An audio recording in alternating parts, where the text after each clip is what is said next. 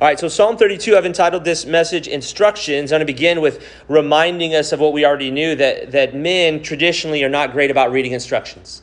Uh, so it's the, the Christmas Eve night, opening up the bicycle to put together uh, for the child for Christmas Day, and it's well into the night, and let's go take some things apart and go back to the instructions now. Uh, it's, it's kind of a thing that we do as men. We don't want to stop and ask for directions or don't want to listen to what Google Maps would have to say for us. It's that, that rebelliousness, but I don't think it's only limited to men. I think both men and women have a tendency to ignore instructions from time to time, and I believe this goes back to our first parents back in the Garden of Eden as they disobeyed the instructions of the Lord. And so we've inherited that sin nature that came about as they fell. And so we're naturally rebellious. We naturally don't want to listen. If it's not our idea so often, we just don't want to partake in it. And so what we have here is a reminder in Psalm 32 to, to just listen to instruction.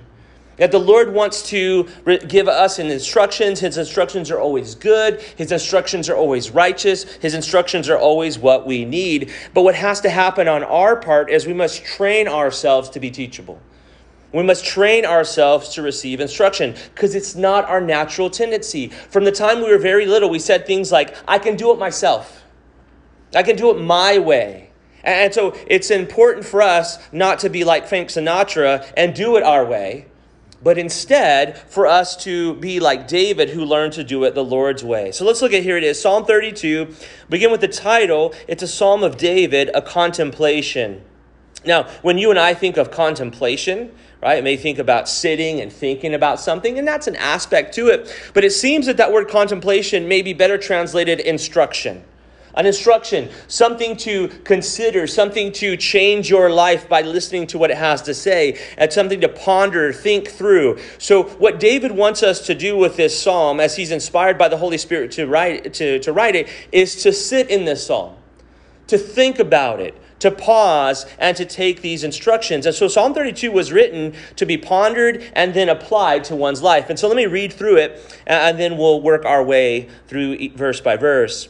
Verse 1 Blessed is he whose transgression is forgiven, whose sin is covered. Blessed is a man to whom the Lord does not impute iniquity, and in whose spirit there is no deceit. When I kept silent, my bones grew old through my groaning all the day long. For day and night your hand was heavy upon me, my vitality was turned into the drought of summer. Selah. I acknowledge my sin to you, and my iniquity I have not hidden. I said, I will confess my transgressions to the Lord, and you forgave the iniquity of my sin. Selah. For this cause, everyone who is godly shall pray to you in a time when you may be found. Surely in a flood of great waters they shall not come near him. You are my hiding place. You shall preserve me from trouble. You shall surround me with songs of deliverance. Selah. I will instruct you and teach you in the way you should go. I will guide you with my eye. Do not be like the horse or like the mule, which have no understanding, which must be harnessed with bit and bridle, else they will not come near you. Many sorrows shall be to the wicked, but he who trusts in the Lord, mercy shall surround him. Be glad in the Lord and rejoice, you righteous, and shout for joy, all you upright in heart. Now, as we get into this, I want to remind ourselves of something kind of the Lord showed me this week as I was kind of thinking through David, is that David was a sinner. David was a mess. And we talked about this a little bit last week about how even David in his iniquity, he called out to the Lord that we're not to stay in our sin, we're, we're to call out to the Lord in the midst of that. And we'll get to that today. But, but sometimes we can think ourselves or others disqualified because we look at the, ourselves and we say, well, I'm too much of a sinner. How can God use me? Or we look at other people, they're too much of a sinner. How can God use them? But if a person has received the grace of God, though they may be a sinner, there's that continual forgiveness, there's that ultimate forgiveness at the cross. But there's also this think about all the sins David committed. Now, we go to the, the Bathsheba one, and we'll talk about that in here, but really, David was a bad father. David was a bad husband. David had a lot of things he did wrong, but through all of those messes, all of those things, David still had a heart after God.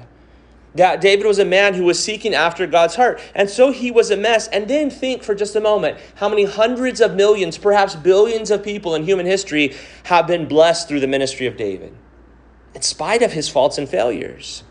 And so I want to encourage you to realize that though your faults, your sins may be over your head, as you bring those to the Lord, the Lord will forgive them, and then also to realize that the Lord will still use you. If the Lord can use someone like David, then surely the Lord can use people like you and I. Now, getting into verse 1, notice, Blessed is he whose transgression is forgiven, whose sin is covered. Now, that word blessed here, it means, oh, how happy. Oh, how happy. Now, there's you probably heard it in Christian circles. We kind of always make this distinction between happiness and joy, and happiness is built on circumstances, and joy is kind of deeper in it. And then the more that I've actually studied the Word of God, I don't know that I buy that anymore. Because actually, this word here in the Hebrew, and then we'll talk about in just a minute what Jesus says in the in the Gospel of Matthew, blessed really means happy.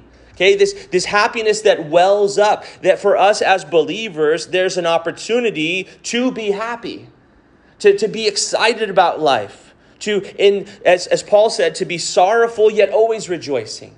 So this how oh how happy as we think about what it means to be blessed here and we're going to talk about it in relation to forgiveness of sins. I want to go ahead and take you to Matthew chapter 5 for just a moment. Would you go to Matthew chapter 5? As you're turning there, I kind of want to give you a little reason of why I'm doing what I'm doing. It's, it's been made clear to me uh, this past week and just some different circumstances that have gone on is that many Christians have a low degree of Bible literacy. What I mean by that is many Christians don't really kind of know the scriptures. They kind of have an idea, but they really can't put those pieces together. And so, part of what I'm seeking to do as I teach on Sunday after Sunday is help increase our Bible literacy, help us remind ourselves of these different things. So, turning you to Matthew chapter 5, looking at verses 1 through 12, these are the Beatitudes. This is one of those sections of scripture that we want to remind ourselves often. And so Jesus here in Matthew 5 through 7 is giving the famous Sermon on the Mount. And here he's telling us how we can live a blessed life. Please understand that every time you sit down and watch a TV show and there's a commercial, that commercial is seeking to tell you how you can live a blessed life. If you have a car that's just like this, blessed life. If you have this medicine to cure your disease, you're going to have a blessed life. If you eat this food, go to this restaurant, go to this place, you're going to have a blessed life. So that's what the world is selling us. And then we tell ourselves stories. We say, if only this were this way, then I could have a blessed life if only this thing happened and I can have a blessed life. But we need to get rid of all of that and just come to, well, the Savior, Jesus Christ, the one who made me, how does he tell me I can have a blessed life? Because I'm seeking that. Every man is seeking that which they view as good. Jesus is telling us here's the good. So, starting in verse 1, it says, And seeing the multitudes, he went up on the mountain, and when he was seated, his disciples came to him, and he opened his mouth and taught them, saying, Blessed or exceedingly happy are the poor in spirit. What? Let me just stop you right there, Jesus. So you're telling me that the happy life, the joyful life, is being poor in spirit. That's recognizing our spiritual poverty. That's recognizing our, spiritual lack, the fact that we don't have it together that we don't have what it takes because what happens when we recognize that notice for theirs is the kingdom of heaven. You're no longer looking for a kingdom in yourself. You're no longer looking to be a king of your own little empire. Instead you're saying i'm going to seek the kingdom of heaven. When you realize your poverty you come begging to the king of all the universe and say can i be a part of your kingdom? Because my kingdom's no good my kingdom's not worth it. Then he says, Blessed, oh, exceedingly happy are those who mourn. What? Well, I, I think the primary example is mourning over their sin mourning over their fallenness, mourning over how they fall short. Because what? They're going to be spiritually comforted. They're going to be comforted by the Lord. But it goes beyond that to mourning over the loss of things in this life, the loss of loved ones and hardships. Then what happens? God comes in and he comforts those who are in need of comfort. He uses fellow believers to comfort them and builds relationship through that. Blessed, exceedingly happy are the meek. What does it mean to be meek? It means to not be self assertive. It means to not be rude and have to have your own way, and it's always my way. Meekness is really about power under control. It's the idea of a war horse that has all this power but is under control. Blessed is a person who's meek. Jesus Christ had all the power he could want and yet in meekness submitted himself to the death of the cross. So for you and I, blessed are the meek, for they shall inherit the earth. The, uh, you know, sometimes we kind of fight and think about, oh, I just, just if only I had a little bit bigger house, if only had a little bit more land, or just wait. the day's coming. The day is coming where the Lord is going to give to you, you're going to inherit the earth. Blessed, exceedingly happy are those who hunger and thirst for righteousness who realize that, man, I'm, I'm thirsty for the Lord. I'm hungry for the Lord. I want to be right. I want to have what He has. Notice what it says. He says, they shall be filled, not with their own righteousness, but with His righteousness. With who He is, what He offers, what He gives. Blessed are the merciful, for they shall obtain mercy. This ties into what Jesus says a little bit later about the measurement you use will be measured back to you as you're merciful to forgive those who have sinned against you, as you're, you're merciful to those who misrepresent you or all those things, then what's happened is God is going to show that mercy to you. Blessed, exceedingly happy are the pure in heart, for they shall see God. Now, that's, that's a tough one. Ah, how do, how do I be pure in heart? What, what's going on here? How can I see this? Because I want to see God. Well, God can give you that purity of heart right? God can cleanse that heart as you give it over to Him, as you offer yourself up to Him, as it talks about in Romans chapter 12. Right? Do not be conformed to this world, but be transformed by the renewing of your mind, offering yourself up as this living sacrifice, all of that. But also, we can, we can play a part in this and say, I want my desires, I want my focus to be on the Lord. I want to seek after Him. And then what happens, God begins to refine away those other things, and then we are going to see God. Nine, blessed, exceedingly happy are the peacemakers for they shall be called sons of God. Instead of being those who sow discord among the brethren, instead of being those who just starting a fight, I just want to, hey, remind you of this thing, get this thing done. What happens is we say, you know, I, I want to make peace in situations, and we call sons of God. Now, please understand, as we look at this, blessed are the peacemakers, it doesn't mean I'm just going to not call sin sin anymore, I'm just going to tolerate whatever. That's not what it's talking about. It's talking about whenever you can be at peace with someone, be at peace.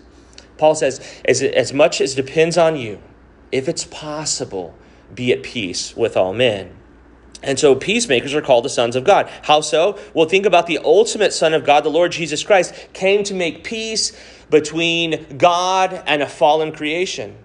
God the Father wanted that peace made, but man's sin stood in the way. And so Jesus Christ came to make that peace. Verse 10 Blessed are those who are persecuted for righteousness' sake, for theirs is the kingdom of heaven. Blessed are you when they revile and persecute you and say all kinds of evil against you falsely for my name's sake. Rejoice and be exceedingly glad, for great is your reward in heaven, for so they persecuted the prophets who were before you. So 10 through 12 go together, and it's basically blessed are you when you are mistreated for righteousness' sake. Blessed are you when people talk bad about you because you serve the Lord. Blessed are you when you lose because you're seeking after God. Now, for my money, those are the hardest ones to, to obey. Those are the hardest ones to believe. But we see this throughout the scriptures. Men and women who served God faithfully through the scriptures and Christian history, they're often mistreated. But then we look at them and we say, How awesome! How great are they? How wonderful to give us that example. So when you and I find ourselves going to the broken cisterns of this world that hold no water, and seeking to find fulfillment in them, let's come back to Matthew chapter 5. Let's remind ourselves that this is the key to a happy life, seeking after things the way that the Lord Jesus sought after things. All right, so with this in mind, kind of thinking about this blessed, let's turn back to Psalm 32 now. And so we see Specifically, what is this blessedness that David is talking about? He's talking about the forgiveness of sins. Notice, blessed is he whose transgression is forgiven, whose sin is covered. I want to break down these words for just a minute. That word transgression, it means to step over a line. It's rebellion. It's you you've all felt it. You've all felt it when it says wet paint, don't touch. I've got to do it. You know, you, you felt that where it said, don't do something, and you said, you know what, I think I will do it. And some of it, our rebellion is just in there. It's just, it's little bitty, but it's there. It's speed limit 80. Speed limit 80. That's fast. And we're like, it's not fast enough. I must, you know what that is? It's not about going 80, it's about being rebellious. It's about being a transgressor. It's about, I'm, I, you know what? People can't tell me what to do. I'm going to go ahead and do a little bit more. That's what it is. That's the heart behind it. And that's at heart in all of us. It's this rebellion. But it's interesting. A long time ago, I heard R.C. Sproul put it this way He says, Sin is cosmic rebellion. Sin is cosmic rebellion. The cosmos is overseen by this infinite God, and whenever we, re- whenever we sin, we're basically saying, You're not the boss of me. I'm going to do it my way. And, the, but, but the good news is, this king of all the universe, instead of squashing us like a bug, he chooses to forgive us. Notice, blessed is he whose transgression is forgiven. Now, that word forgiven, we use that word forgiven all the time, and we kind of don't really think about it. The Hebrew word for forgiven, it means to lift up and carry away. Just think about that imagery for just a minute. That your sin being lifted up and carried away from you taken away as far as the east is from the west. It's been said, kind of, it's like a, a, little silly saying, but I like it, that God has taken your sin, thrown it in the sea of forgetfulness, and has posted a sign, no fishing. Don't get, bring it back up. That's what God does with our sins. Now, notice, so he does with our rebellions. And then he says, whose sin is covered. That word sin, it speaks of specific wrong actions. So just think about any specific wrong action that you and I do in word, in deed, sins of commission, sins of omission. What happens? God forgives those. And it says he covers them. That word covered there, it means to conceal or to hide. It talks about in the scriptures, it's, it's to a man's glory to overlook a trespass. And so, so we look at this and think about it, I don't have time this morning to get there, but I, I want to uh, give you a chapter of Scripture. You can read it on your own. It's Leviticus 16. Now you're like, Steve doesn't like us giving us Leviticus homework. Uh, Leviticus 16 is the Day of Atonement, and it's so incredibly instructive and revelatory of what David is talking about here. You see, because on the Day of Atonement, it was a one day of the year that the high priest could go into the Holy of Holies. And on that day, it was interesting, there were two goats. And there are these two goats, and what happened is one goat was offered, was killed as a sin offering. And what happened is the high priest would take some of the blood of that goat, go into the Holy of Holies, and put blood on the mercy seat. And why he would do that is because there in the Ark of the Covenant, the mercy seat's the lid, in the Ark of the Covenant are the Ten Commandments given to Moses. And so God, in his glory, would manifest himself above the Ark of the Covenant. And so, as God looks down at the law, he sees that those law is broken, but that blood would cover that broken law. That's what's the imagery on the Day of Atonement. So the blood covering, but then there was another goat, and you've heard the word of it before. It's called the scapegoat. Scapegoat is short for escape goat. The scapegoat was a second goat where the high priest would lay his hand on the goat, confess the sins of the people, and then they would send the goat out of the camp and they would make the camp go away, uh, the goat go away. Why? It was symbolic of not only was God covering sin, but God was taking away sin. God was taking the sin out of the camp. And imagine what that would have been like on that day. You're an Israelite. You know you've sinned all year and you've done the offerings, but, but there's that sense of guilt. And you see the high priest praying over that scapegoat, and then you see that goat go away and know what God's done is God's taking your sins out of the camp with that goat. And then, but it gets better in the New Testament. But wait, there's more. In the New Testament, Jesus Christ, as he dies on the cross, he takes our sins away, just as that scapegoat did. But he doesn't cover our sins, he erases our sins, he cleanses our sins. You see, the Day of Atonement, they had to do it year after year after year because the author of Hebrews tells us that it's not possible for the blood of bulls and goats to take away sin. But Jesus Christ, by one offering, has taken away our sins forever. He's fully justified those who are being sanctified. He has, by one sacrifice, taken our sins away forever. And so, I think for you and I, it's important to really sit in this imagery, to take it to heart, to realize this is the truth, that God is giving us these pictures so we can understand what He's done that he hasn't only covered and taken away, but he's cleansed and taken away, that it's gone forever through his finished work. Let's continue on now to verse 2. Blessed is a man to whom the Lord does not impute iniquity and in whose spirit there is no deceit. Now, that word man there, it just is the Hebrew word for person. It's a human being, anybody, any man, any woman. And it says this word impute here, it means to charge his account with. Now, if you and I, from time to time, things weird will happen. Maybe somebody's got a hold of our credit card number or something, and we find this charge, right, that we didn't, you know, that, that we didn't authorize.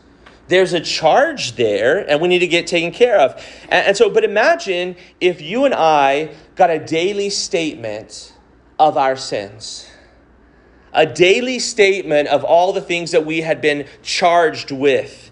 And so, what, what's David is saying here is blessed is a man who God doesn't put those charges on your account. Blessed is a man who doesn't receive those charges. If you and I think that we don't sin daily, then we've got another problem. It says that we say we don't sin, we're liars. The fact of the matter is, though there's this blessing, as we ask God, Lord, please don't impute that to my account. Please don't charge that to my account. And there's a blessing there. How happy is that person? Now, notice what is it being charged with? Iniquity. That word iniquity means perversity, depravity. We all have it in us. A, it speaks of a crookedness that we want to do something other than the right thing. And then continuing on, it says, and in whose spirit there is no deceit. What is David doing here? He's exhorting us to honesty. He's exhorting us to truthfulness. You know, it, I, I heard it ever since I was little honesty is the best policy. And I did not live by that.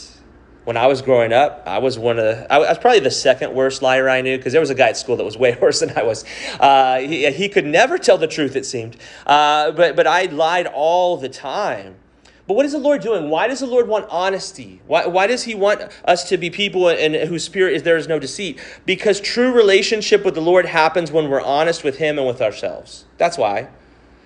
The, the Lord doesn't want us to be honest because He needs to know what's going on. See, that's you and I, right? Oftentimes, we need person to be honest with us because we don't really know what's going on. And if they're not honest with us, we can't know that. God doesn't have that problem. God is omniscient. That means he knows all things. There has never been a moment in human history where God hasn't had all the information. There's never been a moment in all of time, or, or however you want to, eternity past, he's known it all. So, why does God want us to be honest? Because if we're not honest with ourselves about the reality of things, and if we're not honest with him, we can't have real relationship with him. So God wants us to have an ever increasing relationship with Him. And so it's important that we rid ourselves of self deception. And that's where coming to the Word often.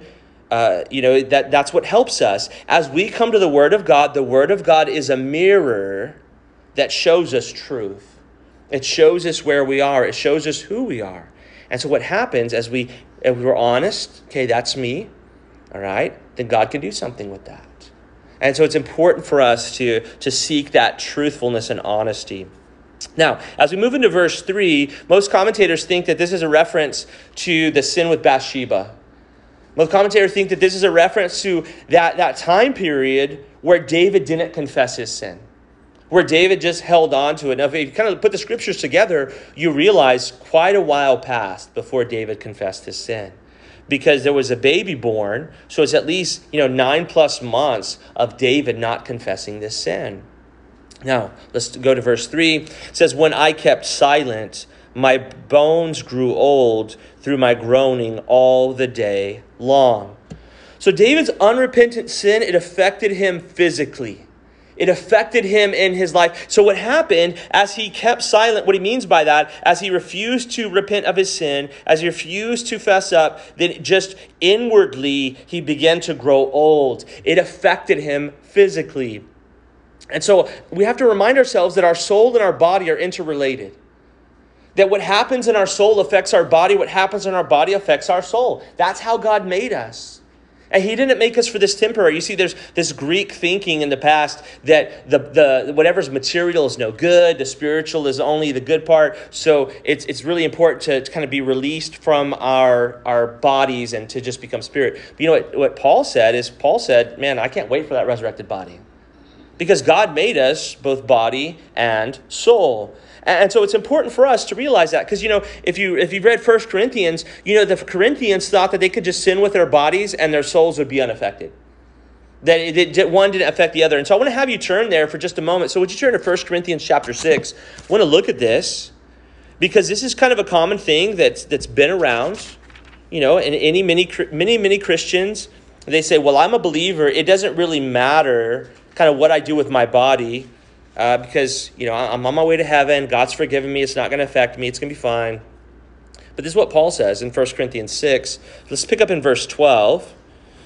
He says, All things are lawful for me, but, but all things are not helpful. Now, I don't believe that Paul is actually saying all things are lawful. Because if you've ever read all of Paul's epistles, Paul says lots of things aren't lawful. so I think what he's doing is, I think he's, he's saying this is what they're saying. You guys are saying all things are lawful, and he's saying to him, But not all things are helpful. You guys are saying all things are lawful for me, but I'll be not under the but the reality is I will not be brought into the power of any of them. Foods for the stomach and stomach for foods, but God will destroy both it and them. Now the body is not for sexual immorality, but for the Lord, and the Lord for the body. Okay, so the Corinthians, again, we're thinking this Greek thinking, material is bad, immaterial is good, so we can do whatever we want. They had gotten to the point where they were thinking it was okay as a Christian to sleep with prostitutes. It's fine. Because it's just my body. It doesn't affect my soul. And that's not true. That whatever we do in the body affects our soul and vice versa. And so he says, and the and both God both raised up the Lord and will also raise us up by his power. Do you not know that your bodies are members of Christ? Shall I then take the members of Christ and make them members of a harlot? Certainly not. Or do you not know that he who is joined to a harlot is one body with her? For the two, he says, shall become one flesh. But he who is joined to the Lord is one spirit with him. Flee sexual immorality. Every sin that a man does is outside his body, but he who commits sexual immorality sins against his own body. Or do you not know that your body is the temple of the Holy Spirit who is in you, whom you have from God, and who you are not your own? For you were bought at a price, therefore glorify God in your body and in your spirit, which are God's. So, let's take this to heart that whatever we do with our body affects our soul, whatever we do with our soul affects our body. And, and you've all seen this. Maybe you're like me, a naturally pessimistic, cynical person, and someone tells you, hey, why don't you practice smiling? Oh, okay. and you practice smiling. You know what happens as you practice smiling enough, you start actually having a better attitude. It affects your soul. And so this is important for us to understand because we live in this weird dichotomy, especially as Christians, under the quote unquote liberty. I'll do whatever I want with my body or kind of be loose with my body in just all different ways, and it'll be fine. And then we wonder why our soul's the way that it is. And so we need to take care of both the soul and the body. All right, let's turn back now. Psalm 32, verse 4 says, For day and night your hand was heavy upon me. And so here we talk about the chastening of the Lord, the conviction of the sin. So, so you and I most likely know what it was like to be a, a small child and be doing something wrong, thinking no adult was around and a parent or a teacher comes and puts the hand on the shoulder. I know what that's like to be criticizing, cutting somebody down at school. And there's the teacher's hand on my shoulder. That's how David was. That's what the Lord was doing. Now, think about this. If the Lord had just wanted to crush David, no big deal. God could do that. Wouldn't take any effort on his part. So, why was God's hand heavy upon him? Well, to answer that question, let's turn to Hebrews chapter 12. Lots of good places to turn to this morning. Hebrews chapter 12, we want to look at the chastening of the Lord. Hebrews 12, let's look at verses 5 through 11. Okay? Uh, like I've said before, you know, as, as Christians, as children of God, we never outgrow the need for spankings we never outgrow the need for chastening.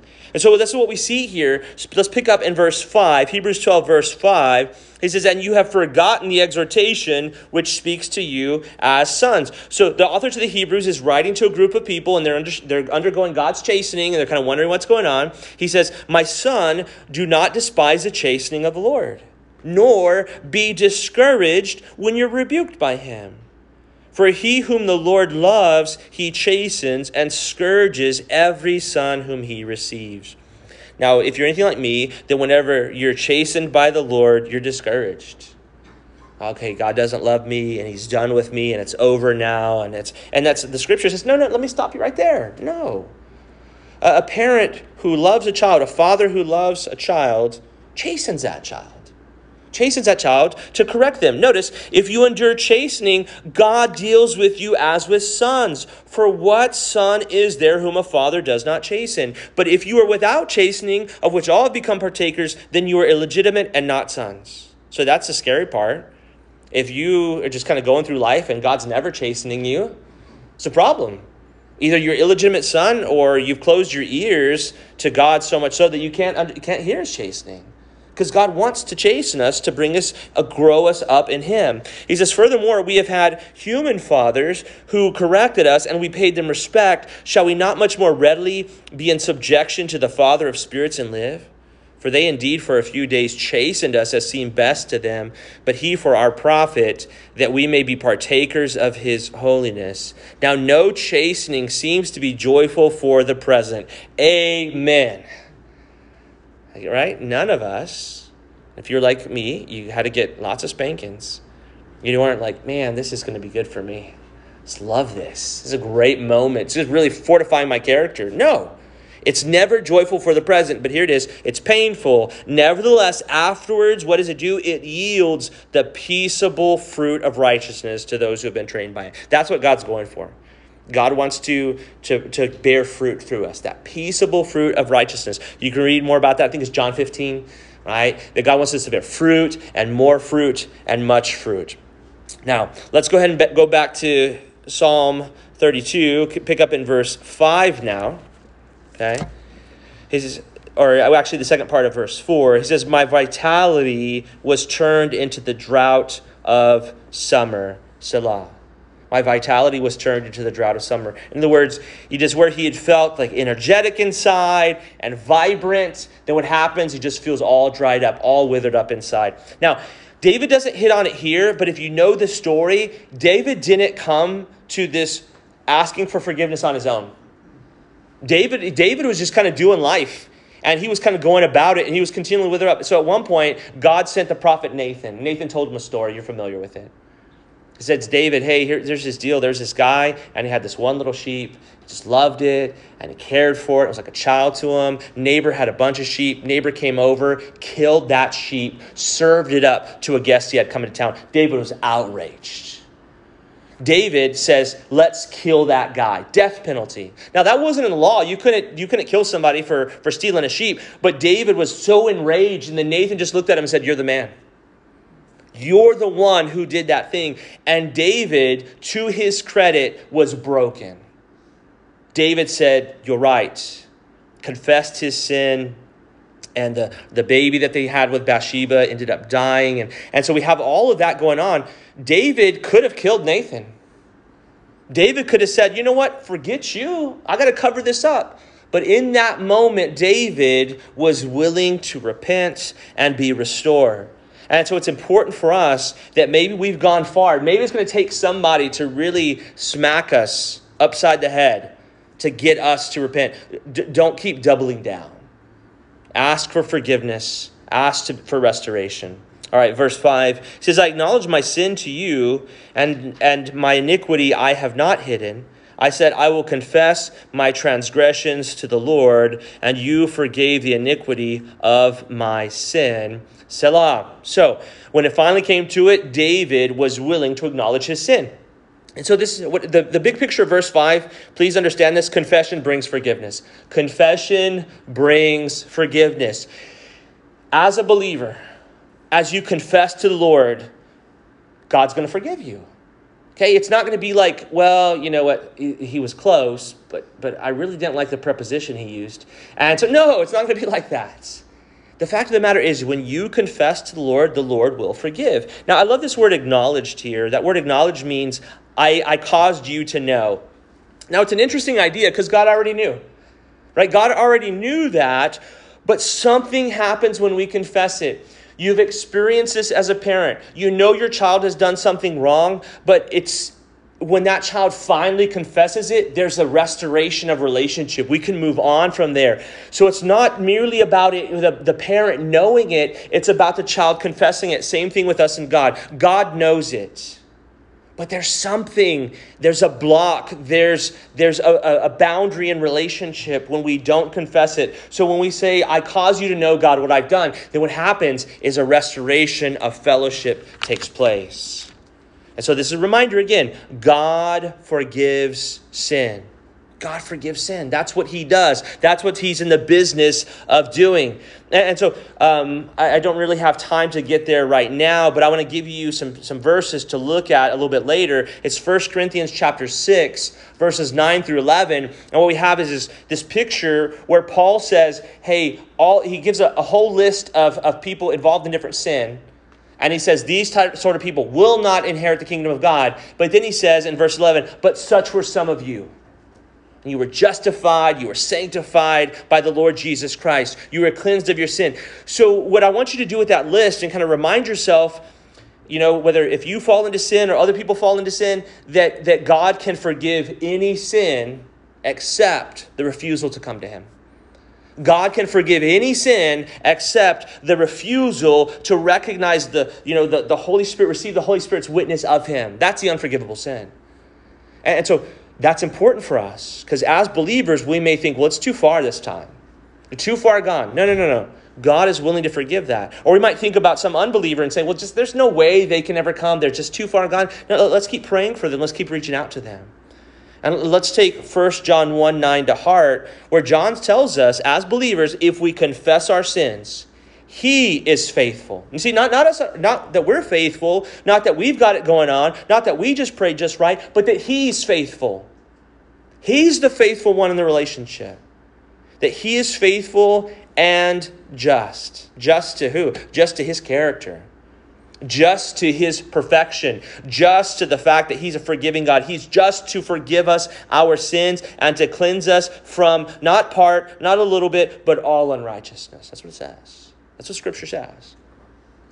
So for you and I, it is really, really challenging when God begins to reveal more of our sin to us. It's hard. If you're not in that place today, it's coming. God will reveal more and more of your sin to you, and then what's going to happen is it, it's going to be there's going to be a tendency to despair. There's going to be a tendency to say, "I just I, I wish I'd never seen this. I wish I was just kind of happy and thinking I was so awesome." But then what's going to it'll it'll turn your view away from yourself to God. And you realize it's His goodness, it's His righteousness, it's His faithfulness, it's His justice. And then that's the only place where blessing is found. Blessing is found only, this blessedness, this happiness is only found as where God directed. It's the only place. Because every person, thing, whether yourself or another, are ultimately unfulfilling because we're not built for that. We're only built to be fulfilled in God. No one else can fulfill us. Verse 6 for this cause, everyone who is godly shall pray to you in a time when you may be found. Surely a flood of great waters, they shall not come near him.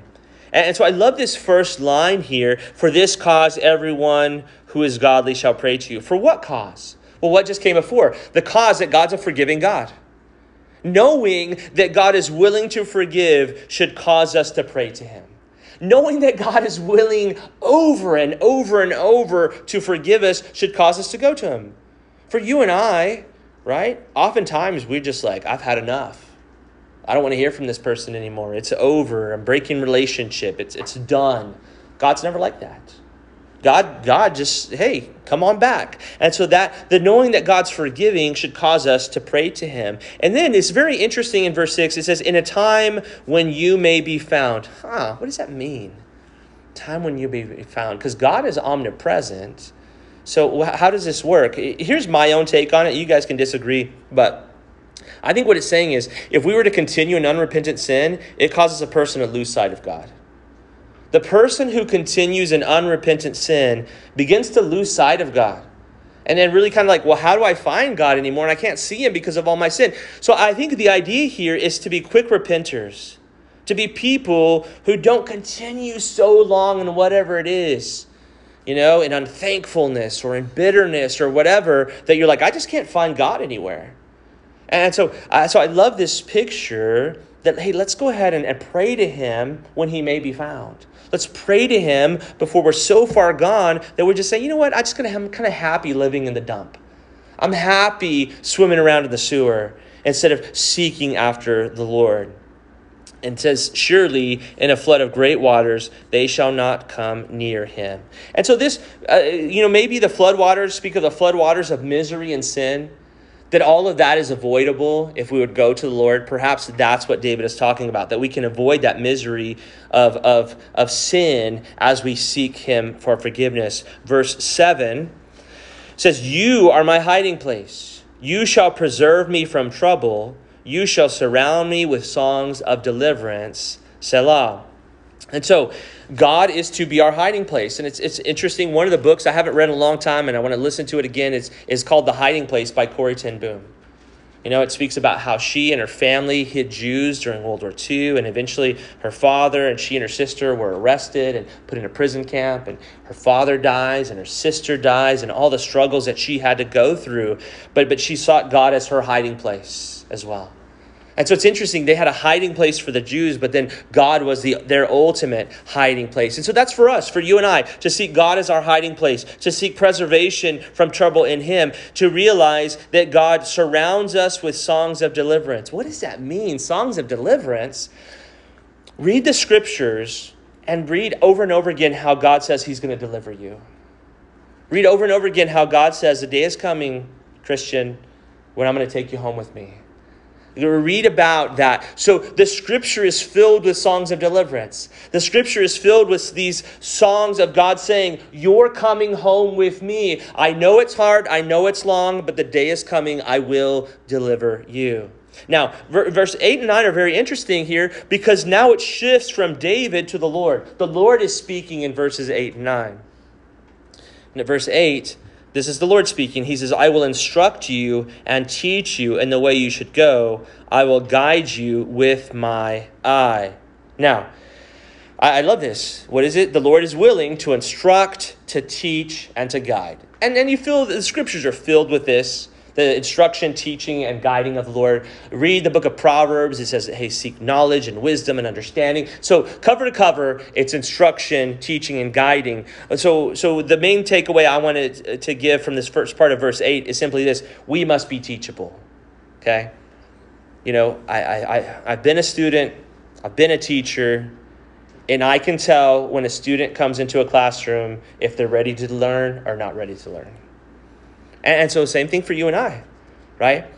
But the, the challenging thing for you and I is all of life is God's classroom. Every day is a school day for the Lord. God is always teaching. And so the the really what's what's on our part is so God's always teaching for you and I is are we always teachable? That's the key. Am I always willing to be taught? Am I, and, and so it's a practice. We have to practice being teachable. We have to practice listening. We have to practice saying, I'm going to do this. Now, the, the way that we learn things is by actually being willing to work it out.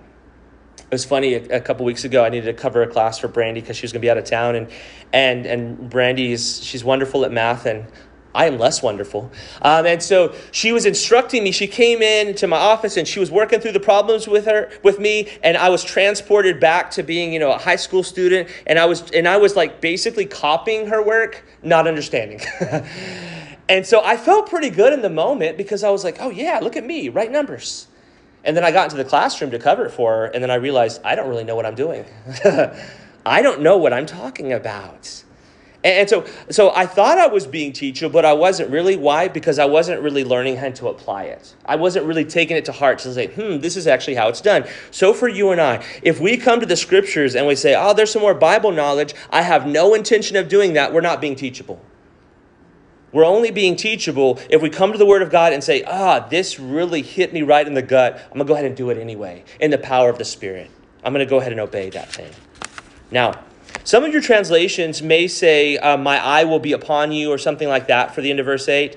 And so, if, if that's the right translation, it means that God's kind of watching over as He's guiding, teaching, instructing, a good teacher who keeps an eye on his students. I, I love the New King James translation. I believe that this is the proper translation. He says, I will guide you with my eye. I love this. Because when a, when a, when a, a, a child is in tune with his parent, the parent can just look and the child knows what the, the parent wants. Uh, uh, uh you know, as I, like Brandon, I like to watch a lot of baseball and college baseball, and you can know that the coaches can give looks to their players, and the player knows what, what, what to do. The player knows. And so I believe that's a relationship the Lord wants to have with you and I. That we see, in a sense, the Lord looking at a situation and we're like, okay, I know what the Lord wants me to do. I, the, the Lord kind of shows us with his eyes a person, and we're like, I know that that person needs comfort, or I need to know that person needs exhortation. That's what the Lord wants to do. He wants to guide us with his eye. What a beautiful relationship the Lord wants to have. He wants to have an intimate relationship with us, not a business relationship, not a just kind of like a, I'll meet you on Sunday or any of those things. The Lord once says, I, I want you to be so in tune with me that I can guide you with my eye. And then he gives an instruction of what he doesn't want in verse 9. He says, Do not be like the horse or the mule who have no understanding, which must be harnessed with bit and bridle, else they will not come near you. The Lord says, I don't want to have to physically manipulate you into obeying. I don't want to have to put a bit and bridle over your head and, you know, hurt your neck as I have to move you around. He says, I don't want to be like that. The Lord wants us to be obedient sons and daughters, not disobedient horses and mules. That's what God's called us to. God doesn't need us for what He's doing, God wants us. And so God wants to have relationship with us. So he says, I want you to participate in this. I, I, want to be, I want you to want to be led by me. And then you're going to find that you are these sons and daughters of the kingdom. You're going to find your purpose and place in this life. But he says, if you don't, then I have to, I have to kind of move you around by bit and bridle. And we don't want that. And so it's a much different relationship you can have with a son or daughter than you can have with a horse and mule. It's way different. And so this is, a, this is a wonderful, wonderful picture of how the Lord wants to just have this beautiful, intimate relationship with us. Verse 10 Many sorrows shall be to the wicked, but he who trusts in the Lord, mercy shall surround him. And so it's interesting, this many sorrows shall be to the wicked. That's, the, we have this tendency, because we have covetous hearts, to look at the wicked and kind of get into the first part of Psalm 73 man, they just got it so good and it's so wonderful and it's so happy and they get away with whatever they want. And first of all, not to realize their end, but also to not realize the full picture. Because if you really dig deep into the lives of unbelievers, the lives of the wicked, it's not, it's not a pretty picture. It's filled with sorrows. Proverbs 13, 5, 13 15 tells us, Good understanding gains favor, but the way of the unfaithful is hard. The way of the unfaithful is hard. It's a hard life. It, it's a life of just always looking over your back, a life of mistrust, a life of bitterness and anger and fear. It's not a good life. And so, what the Lord is telling us is as we trust in his in the Lord, mercy shall surround him. That word surround in the Hebrew, it really speaks about going around and around. You know, kind of the picture I have in my mind is the the Israelites, you know, how they're walking around Jericho.